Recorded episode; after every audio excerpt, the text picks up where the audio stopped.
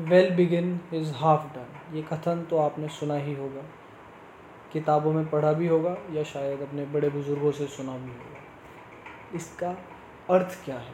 इसका अर्थ ये है कि हम अगर कोई काम शुरू करते हैं तो वो सही शुरू हो, ये बहुत ही महत्वपूर्ण है।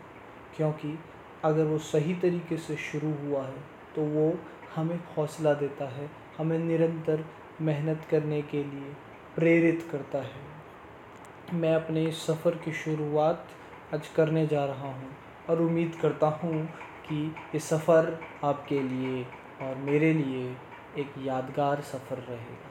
और इसी के उपलक्ष्य में मैं अपनी पहली रचना आप सभी को भेंट करने जा रहा हूँ। ज़िंदगी के अपने तजुर्बों को कुछ यूँ बयां करता हूँ, आ जाए आप सबको पसंद, बस यही दुआ करता हूँ। मेरी इस कोशिश को थोड़ी तवज्जो मिलती रहे ताकि मैं लिखता रहूँ और आप सुनते रहें। धन्यवाद।